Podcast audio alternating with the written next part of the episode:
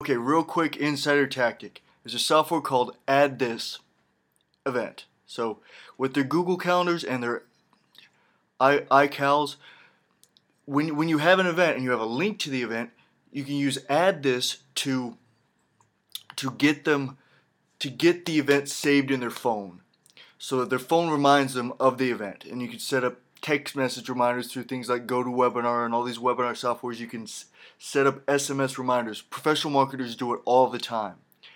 But for restaurants, what, what, what you can do is if, if you've got a if you've got a draw, the trapeze shows in downtown Olympia, the the trivia nights, wine tastings, paint and sips, your live music, all, all these events you can save into their phone through this event.